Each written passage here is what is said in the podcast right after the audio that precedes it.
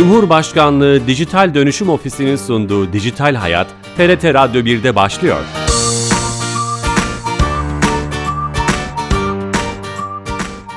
Herkese merhaba, ben Bilal Eren. Teknoloji ve dijitalleşmenin hayatlarımızı etkilerini ele aldığımız Dijital Hayat programımıza hoş geldiniz. Her cuma saat 15.30'da bir başka konu ve konukla TRT İstanbul Radyo stüdyolarından kulaklarınıza misafir olmaya devam ediyoruz.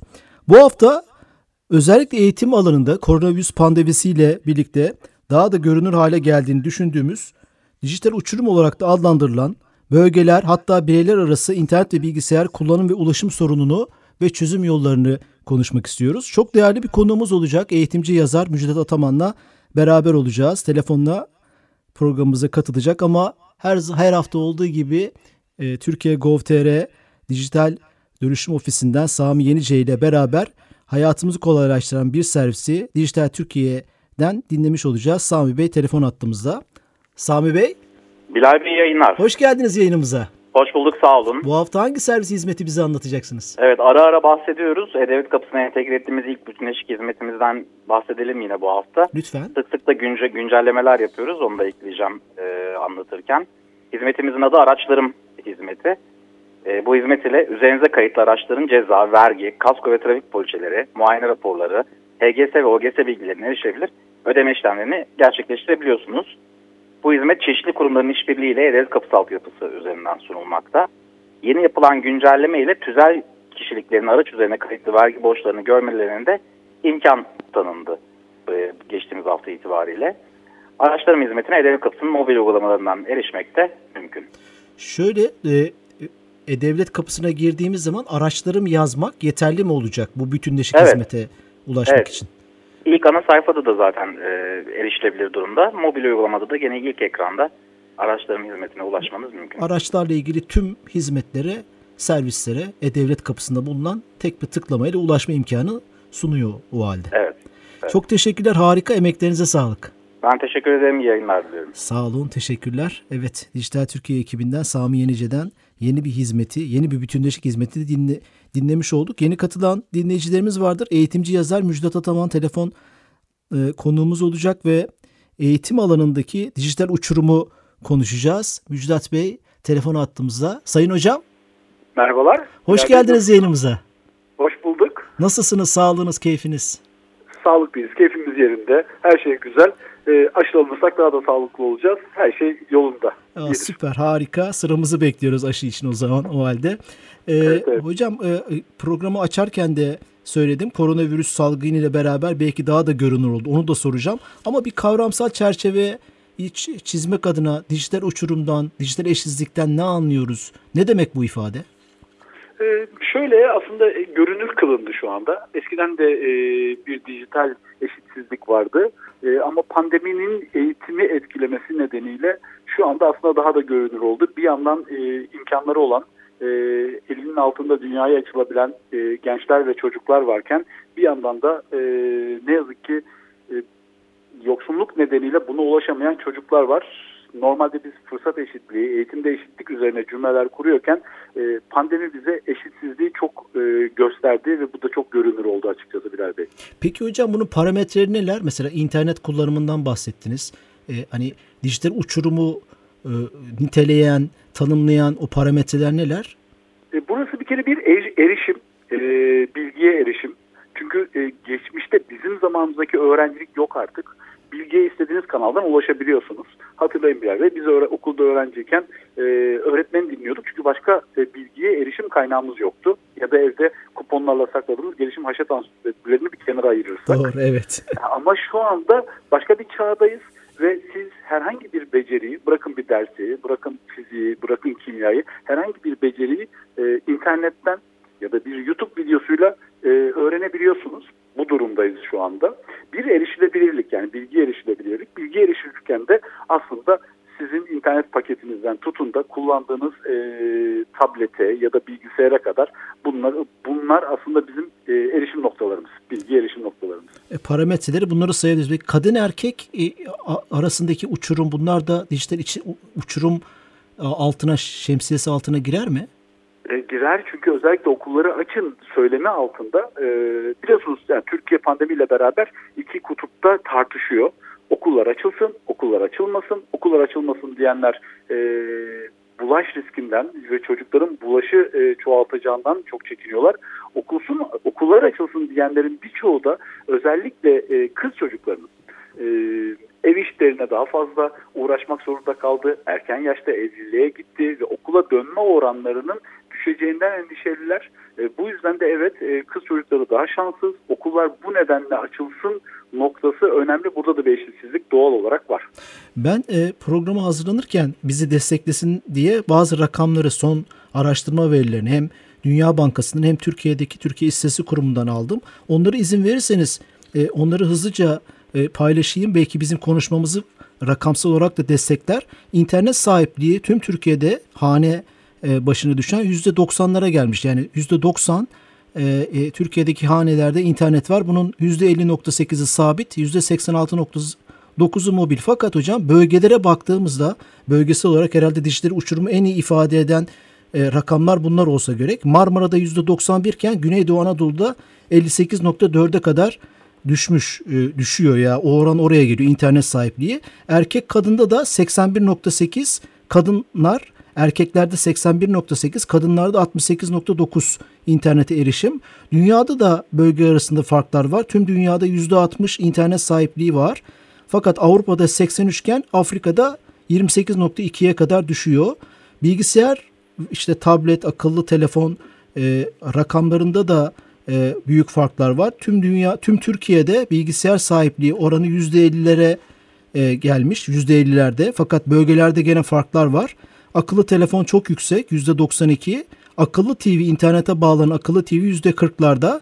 Dünyada ise dünya geneli %50'si Türkiye ile aynı. %50 bilgisayar sahipliği var. Fakat Avrupa'da 86 iken Asya'da 51, Afrika'da %17'ye kadar düşmüş. Herhalde bu rakamlar sizin söylediğiniz şeyleri desteklemiş oldu. E, doğal olarak hakların yani e, adil paylaşılmamasından kaynaklanıyor. Bu sadece bizim sorunumuz değil. Dünyanın sorunu aslında Bilal Bey. Sizin söylediğiniz e, rakamlarda bizi buraya götürüyor. Doğru. Bunun peki sebepleri sadece ekonomik sebepler mi bu teknolojik ara, araçlara ulaşım, erişim, kullanılırlık sizce? Ya gelir gelir e, dağılımdaki eşitsizlik bunun birinci önceliği. İki, yatırımların, yatırım yapılacak yerlerin e, seçilirken e, doğru planlama. Yani çünkü eğitimi politikadan ayıramayız. E, aslında biz hep söylüyoruz politikalar üstü bir eğitim olmalı e, diyoruz ama kolay bir şey değil. Çünkü e, doğal olarak şartlar da yani sadece öğretmenliği düşünün. E, güçlü öğretmenler dediğimiz, e, iyi öğretmenler dediğimiz öğretmenler doğuda birkaç sene kalıp ondan sonra e, tekrar Ege'ye, Marmara'ya geliyorlar. Hı hı hı. Sonra herkesin aklındaki Ege kıyılarına yerleşmek öyküsü vardır ya. Evet, evet. Ege kıyılarına yerleşenler güçlü öğretmenler ama doğuya doğuda öğretmeni tutmak, doğuda öğretmenin var olmasını sağlamak ama güçlü öğretmenin ilk yıl atamasında giden öğretmenin değil. Burası önemli. Çünkü dönüp baktığınızda yani siz de bir meslek erbabısınız. Kaçıncı yılınızda kendinizi evet ya ben artık işimi daha iyi yapıyorum demeye başladığınız yıllar eğitim bilimi için 8. yıllar. Altın yıllar sayılıyor. Hı hı hı. Yani bir öğretmenin en güçlü olduğu yılların 8-10 aralığı olduğuna dair bilimsel söylemler var. Şimdi buraya baktığınızda siz 8-10. yılındaki öğretmenleri o belirli söylediğiniz bölgelere yönlendiremiyorsunuz ve gönderemiyorsunuz. E, o da doğal olarak bunun etkilerinden biri. Etkilerinden biri. Tabii bu pandemi hani programın başında da özellikle bu soruyu sormak istiyorum. Hani pandemi de bu işi görünür kıldı. Zaten problem vardı. Pandemi buzdağının öbür tarafını da bize gösterdi. Ee, doğru mu düşünüyoruz? Doğru. Makas açıldı birader. Şöyle düşünün. bir öğrenci var. Ee, bir yandan evdeki işte e, anasına babasına yardım ediyor. Tarlaya gidiyor. Uğraşıyorken bir yandan da oturup kitabına çalışmaya çalışıyor. Tek haneli bir, e, tek gözlü bir evde e, iş yapıyor. Herhangi bir destek almıyor. Bu çocuğu yaşama bağlayan tek şey aslında okul sosyal ilişkileri geliştiren başka bir dünya olduğunu, kocaman bir dünya olduğunu. Çünkü aslında hayalleri büyütmek önemli olan burada. Burada sizin bir anda e, bir şey yapmanız değil, önemli olan hayallerinizin büyümesi. Okulda bir öğrenci için çünkü o geçmişteki okulla şimdiki okul arasında dağlar kadar fark var. Ama okul işlevini yitirmedi.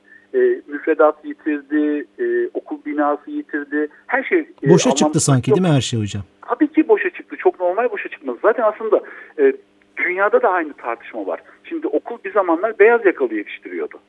daha önce sanayi devriminde e, üretim bandına işçi yetiştiriyordu.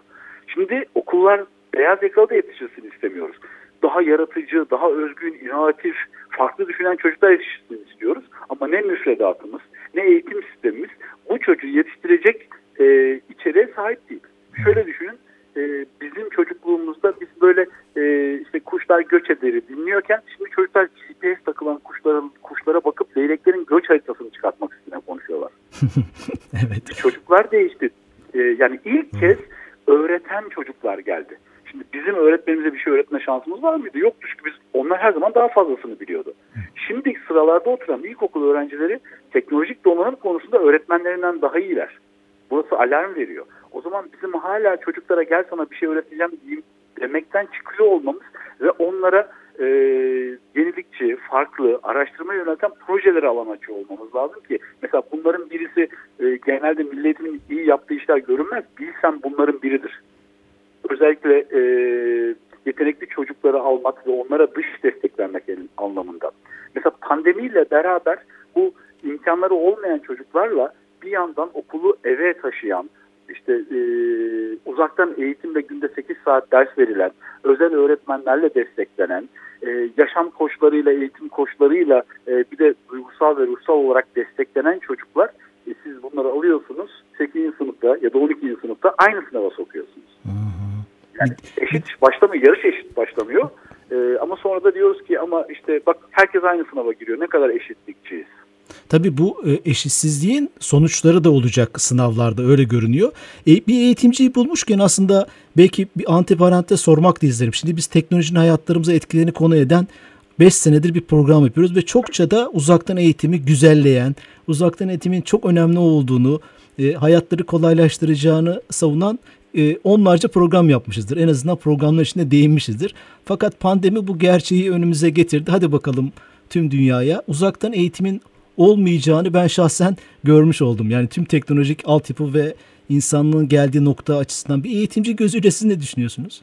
E, görmeyin çünkü ben uzaktan eğitimin e, yani hibrit dediğimiz modelle çok güzel isteyeceğine inanıyorum. Aslında uzaktan eğitim yakınları uzak ediyor. Örnek vereyim ben e, drama eğitimleri veriyorum. Grupla eğitim bilimi adına e, çeşitli sohbetler yapıyordum. Eskiden bunları planlayabilmek inanılmaz zordu. Şimdi uçak bileti, gittin, gel. Şimdi bir anda işte önce Batman'daki bir okulla e, oradaki öğretmenlerle sohbet ediyorum. Oradan Malatya'ya gidiyorum. Oturduğunuz yerden e, temasınız çoğalmaya başladı. Ha, siz farklı düşünüyorsunuz o zaman uzaktan eğitimin. Yok, yok. şimdi oraya geleceğim. Ha, oraya Aynı geleceksiniz. Yerde var. E, şimdi bir mesela biz Yeni Zelandalı bir yazarın kitabını okuyor öğrencilerimiz. Sonra Yeni Zelandalı yazara diyoruz ki ya bizim çocuklarımız kitabını okuyorlar onlarla sohbet eder misiniz? Ha, tabii ki diyor. Saati ayarlıyoruz tak bir anda çocuklar yazarla buluşuyorlar. Yani uzakları yakın etti. Olmazı olur etti uzaktan eğitim. Şimdi bu çok anlamda. Ama şimdi ihtiyaç o mu? İhtiyaç aslında biraz ilişki. İlişki çok değerli bir şey. Yani e, işin özünde ilişki var. Şimdi uzaktan eğitim yani bu ekranın bölmek, 20 tane kareye ayırmak çocukları ilişkiden uzak tutuyor. Yani etkileşimi düşük eğitimin bir tarafını eksiltti o zaman veya öğretim mi denir buna? Öğretimin Aslında bir tarafı. En güçlü tarafını e, eksiltti. Öğretim bir şekilde yapılıyor ama işin eğitim, eğitim. boyutu yani ilişki boyutunu eksiltti. Biz okulun en büyük işlevi sosyal duygusal alanı çocuklara açmak. Oyunla, ilişkiyle, ergenlikte benzer sorunlar arkadaşlarının yaşadığını görmekle. Çünkü ergenlik biliyorsunuz zor bir dönem. Doğru. O zor dönemde en büyük desteğiniz bir başka ergen arkadaşınız. E, siz artık onlarla ilişkiyi sadece e, WhatsApp'tan işte ya da e, tanıtım internetten bunu kurmaya başladığınızda ilişkiniz düşmeye başlıyor. Biz o ilişkiyi kaybettik. Uzaktan eğitimin en zorlu yanı orası. Orayı da çok uzadığı için nasıl yöneteceğimizi hiçbirimiz, yani hepimiz ilk kez deneyimliyoruz. Bu yüzden de bu konuda net değiliz. Tüm dünyada da sanırım bu tartışmalar, sorunlar var. Sadece ülkemizde değil. Öyle takip ettiğim kadarıyla siz içindesiniz. Daha iyi bilirsiniz benzer tartışmaların içerisindeyiz. Benzer yapılarda aynı şeyler tartışılıyor. Üniversitesinden okul öncesine kadar. Yalnız bizim buradaki sıkıntımız şu. E, mesela şu anda yeni Dünya Sağlık Örgütü raporlarına baktığınızda 99 ülke okullarını kapatmadı. Hiç. Hiç yani mi kapatmadı hocam? E, şey, onların Noel tatilinde küçük kapatmalar oldu, öne çekilmeler oldu. Nasıl ki biz ilk pandemiyle beraber bahar tatilini 15 Mart'ta öne çektik. Ee, çeşitli küçük tatilleri bir araya getirerek kapatmalar yaptık ama e, şimdi okulun birinci öncelikli olması gerekiyor. Bir eğitimci gözüyle bunu net olarak söyleyebilirim. Yani okul sizin kapatmanız gereken son yer olmalı. Şimdi biz okulları hep ilk kapatıyoruz. Yani e, pandemide sayılar yükseliyor. E, o sayılara bakıyoruz. Bilim kurulu bir şey söylüyor ve diyor ki evet okulları kapatıyoruz. Şimdi bu e, öngöremeyeceğimiz bir başka tehlikeye götürüyor bizi. Bu çocukların e, ruhsal ve duygusal hayatı. Ve biz bunu yarın görmeyeceğiz. Biz bunu gelecekte göreceğiz. Bizim o yüzden yani ilk fırsatta okulları açacak plana ihtiyacımız var. O zaman ben bu programın ikinci bölümünde hani dijital uçurumun tanım, parametreler, durum fotoğrafını çektikten sonra hani neler yapabiliriz'i buradan güzel bir giriş yaptık. Siz ilk acil olarak hemen okullar açılsın e, dijital eşitsizliklerin biraz bir nebze olsun azalması için ilk teklifiniz bu mu ilk öneriniz? E, ilk önerim şu aslında e, yine Milli Eğitim güzel bir hamle yaptı. Köy okullarını açıyoruz dedi. Biz bu pandeminin başından beri e, kimi eğitimciler aynı cümleyi söylüyoruz. E, yerelin kararı. Yani biraz yerele bırakmak bunu. Çünkü e, Ordu'nun bir köyünde e, siz vaka görmüyorsanız burada da bir sorun yaşanmıyorsa oradaki çocukları okuldan uzak tutmanın bir anlamı yok. Ama vaka sayısı çok yok, çok fazladır bir yerde ve tehlikedir. Salgın orada ciddi bir sorun haline gelmiştir. Tabii ki okulları kapatın. Bu kimse, şimdi birinci öncelik tabii ki sağlık. Bilal Bey orayı bir netleştirelim. Orayı Doğru. bir temizleyelim herkes için. Ee, ama bir sonrakizde eğitim olmalı. Önce sağlık sonra eğitim ve eğitim noktasında şimdi İstanbul'da yaşıyoruz. Metrobüs dolu, metrolar dolu, iş yerleri tıklım tıklım ama e, şey okullar kapalı. Okullar kapalı. Yani burada okulları açalım. Yani yerelde kararlarla açalım tabii ki. Bu şey değil. E, şu anda da aslında milletin bunu yaptı. E, ikinci dönem itibariyle oku, köy okullarının hepsi açık olacak. E, bu çok güzel bir karar. Ve çocukları az da olsa, seyrek de olsa, olsa okula getiriyor olmak. Çünkü bir ihtiyacı karşılayacağız. Evet yeni katılan dinleyicilerimiz vardır. Eğitimci yazar Müjdat Ataman e, hocamızla dijital uçurumu ve e, çözüm yollarını konuşuyoruz tanımını yaptıktan sonra. E, başka neler yapılabilir? Sanırım hani bu teknoloji, e, internet, bilgisayar, okur yazarlık, altyapı yetersizlikleri bir şeye bağladık. Ekonomik e, ekonomiye bağladık. Bu da tabii ilk sorumlu devleti yapıyor. Devlet organizasyonunu. E, burada neler yapılabilir hani devlet organizasyonu şapkası altında? Devlet organizasyonunda e, Milli hamlesini şöyle yaptı. Bir kere pandemiyle beraber EBA'yı e, ön plana çıkarttı. Var olan bir sistemini dedi ki ben e, bir okul kurgum var ve bu okul kurgusuyla e, derslere ulaşabilirsiniz dedi. Bu ilk adımdı ve önemli bir adımdı. Ama bu adım e, doğal olarak etkileşimi ve e, sosyalliği getirmiyor. Yani ekranda biri size, televizyonda biri size ya da internette biri size bir ders anlatıyor. O bir ilişkiyi sağlamıyor. Sonra ikinci adım atıldı. Bu demin sizin de verdiğiniz rakamlardan yola çıkarak 500 bin tabletin dağıtılması üzerine kurulu. Şimdi e, onun çabası içerisinde yani bence biraz daha sosyal baskıyla e, internet erişiminin kolaylaştırılması yani özellikle EBA'ya, canlı derslere e, yani şunları çok sık denk geliyoruz. Annemin internet paketi bitti öğretmenim Evet. ben bir sonraki derse katılamayacağım. Ya bu da e, insanın kalbini yoruyor. Ya da işte üç tane çocuğum çocuk var evde ve babanın cep telefonuyla bir birisi bağlanıyor, bir birisi bağlanıyor, bir birisi bağlanıyor. Ee, özellikle internet sağlayıcı şirketlere yani onlar bir miktar bir internet paketi tanımladılar. İşte 8 GB ücretsiz internet veriyoruz diye.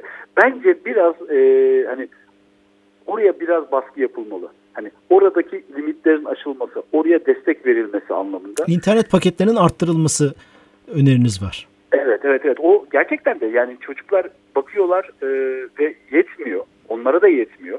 Bu şu demek değil yani oyun oynasınlar, internette gezsinler, tozsunlar. Çocuklar tabii ki oyun oynayacaklar merak etmeyin. Biz onlara hayır oyun oynamak için vermiyorum bu sana internet paketini. Ders için veriyoruz desek de oyun oynayacaklar. Onlar o alandan çıkmazlar. Ama yanı sıra derse de girebilecekleri, araştırma yapacakları alan tanınmalı. Teknik olarak şu da mümkün hocam. Örneğin Milli Eğitim Bakanlığı Zoom şirketiyle anlaşmış herhalde kurumsal olarak. Evet, altyapı. Evet o, bu o, şu teknik olarak mümkün. E, EBA'ya girişler internet paketlerinde ücretsiz. Sadece bu alan hani işte YouTube oyunlar vesaire dışında bu teknik olarak ayarlanabilen bir şey. Sanırım o konuda çalışma yapılması lazım. Evet, evet o teknik destek de bu anlamda çok önemli. Çünkü e, Zoom'un altyapı desteği de çok fazla internet yediğini hepimiz biliyoruz. Hı hı hı. Doğru. Yani e, tükettiğini. Doğru. Evet, e, e önerilere, e, çözüm yollarına devam ediyoruz. E, e, tablet dağıtımı da oluyor. Biraz böyle e, sivil toplum örgütleri, kamu, belediyeler üzerinden gitse de e, bu, bu onu başarılı buluyor musunuz? Ee, iyi niyet var ama bana göre yeterli değil. Ee, bu yani şöyle bir şey, koca bir yaz geçirdik ve biliyorduk Bilal Bey biz bir dönüm yani Eylül'de başlarken yine bu şekilde gideceğimizi tahmin ediyorduk. Yani e, en azından salgının süreçlerini takip eden herhangi biri biraz internette biraz okuma yaptığında bu yılın da uzaktan eğitimle uzun soluklu gideceğini biliyorduk. Biz yazın birazcık koy verdik gibi geliyor. Yani ülke olarak, hani eğitime bakış açısı olarak belki de bunu aldık bilmiyorum. Ee, şu gerçekten gelecek yıl bu makasta açılan çocuklar özellikle e, yoksulluk çeken çocukların bu sürece nasıl katkı sağlayacaklarını biraz daha ayrıntılı düşünüp planlayabilirdik. Bu önemli. Bir de şey e, önceden haber verme konusunda sıkıntı yaşıyoruz. Yani ne demek kararlar alıyoruz. Hmm, evet. ee, mesela şeyi bilmemiz lazım. Mesela sayılar bu olursa okullar şöyle açılır. Sayılar bu olursa okullar açılmaz. Yani çok sık karar değiştirdik. Okul öncesi kapanıyor, açılıyor. Kapanıyor, açılıyor. Yani dört kere ya da beş kere belirli dönemlerde açıldı ve kapandı. Bu sefer siz e, bir de şu var aileler yönetiyorlar bu süreci. Çünkü bakıcınız yok, dedeniz gelmek zorunda ama bab, yani babaanneler, dedeler geliyor. Çok faktör var onlar, evet. Onlar yaşlı, onlar sokağa çıkamıyorlar. Çocuğa kim bakacak? E, bunun bir de maddi yükü var. E, bakma istediğinizde başka bir şey devreye giriyor. Anne baba işe gitmek zorunda. Yani insanlar böyle e, ne yapacaklarını şaşırmış durumdalar çünkü sıkışmış durumdalar. Peki siz dünyayı da takip ediyorsunuz eğitim camiası e, ediyor ediyorsunuzdur diye düşünüyorum. Dünyada evet, evet, evet, işte, işte Avrupa'da, Av, A, A, Amerika'da ve Asya'da nasıl yapıldı bu işler veya orada bir kere okul öncesi hiç kapatılmadı. Yani hmm. birçok e, güçlü ülke okul öncesine hiç dokunmadı. Okul öncesi hep açıktı. Mesela İskandinav ülkelerinin birçoğu okulları hiç kapatmadı. Ama zorunlu da tutmadı Bilal Bey. Hmm. Ya bu da aslında sizi birazcık özgürleştiriyor. Bu da şu anlamda. Mesela evde yaşlı bir hastanız var. Kronik rahatsızlığı var. Ve siz orayı korumak zorundasınız. Mesela var e, işte radyoterapi alan bir e, birisi var evde. Ve siz eve herhangi bir e, tetikleyici bir şey getirmek istemiyorsunuz. Çocuğunuzu okula göndermiyorsunuz. Bu çok anlaşılır bir şey. Yani bu bir özgürlük alanı. Ama bir yandan da siz hiçbir sorun yaşamıyorsunuz. Çocuğunuzun okula gitmesini istiyorsunuz.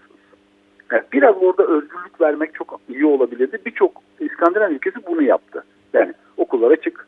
Mesela Danimarka mesela hiç kapatmadı diyebilirim. Hı hı. Okullar açık. E, göndermek istemeyen göndermiyor. Onlar da yan çalışmalarla destekleniyor. İşte Birçok okul aynı şeyi yapıyor. Birçok özel kurum aynı şeyi yapıyor.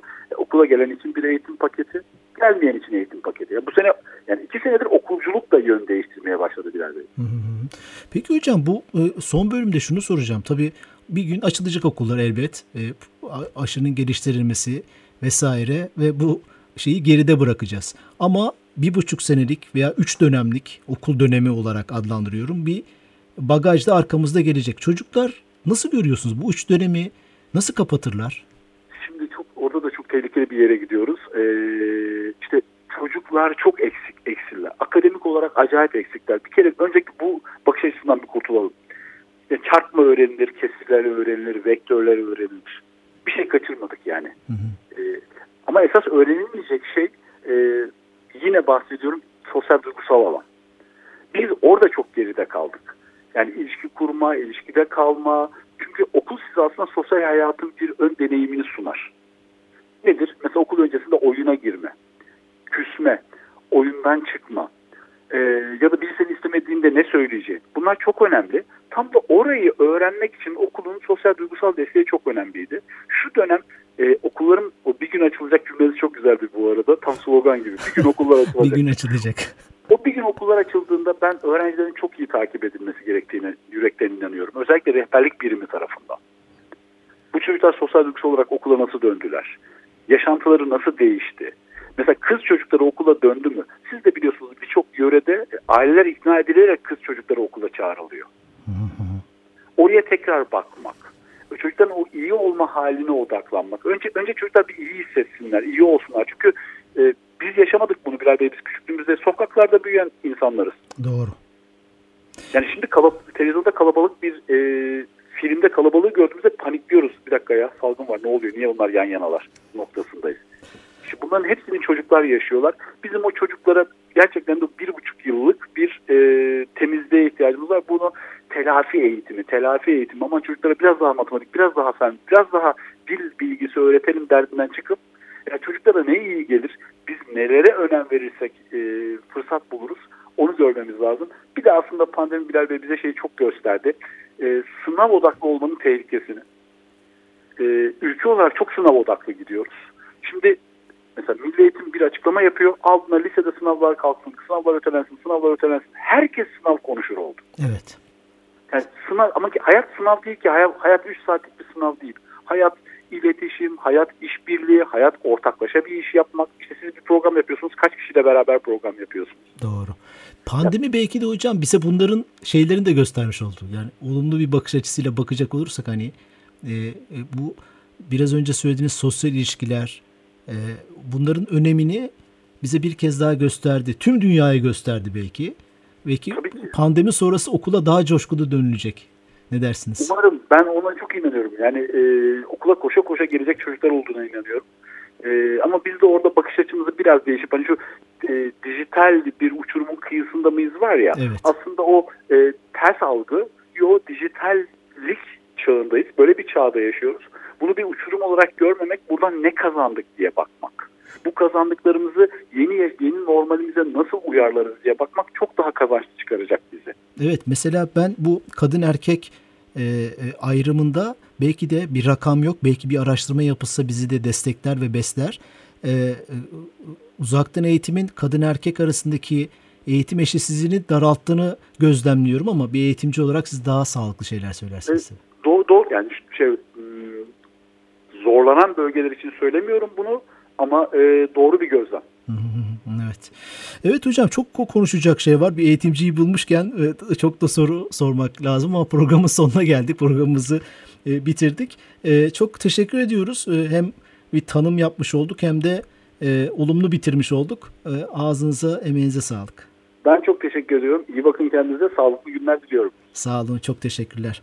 Evet. Sağ olun. Sağ olun. Eğitimci yazar Müjdat Ataman'la dijital uçurumu e, ve bunun e, tanımını, parametrelerini konuşmaya çalıştık. Rakamlar vermeye çalıştık. Bu bizim için çok önemliydi. Ee, okulun bir an önce açılması, e, devletin ekonomik anlamda yapılacakları ve bireysel ve toplumsal e, çözüm önerilerinde önerilerini de sunmuş olduk.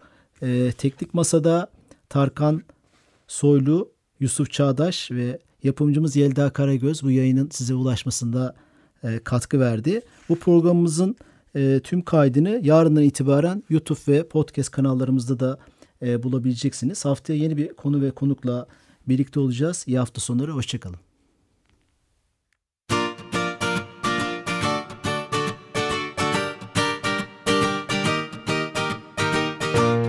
Cumhurbaşkanlığı Dijital Dönüşüm Ofisi'nin sunduğu Dijital Hayat, TRT Radyo 1'de sona erdi.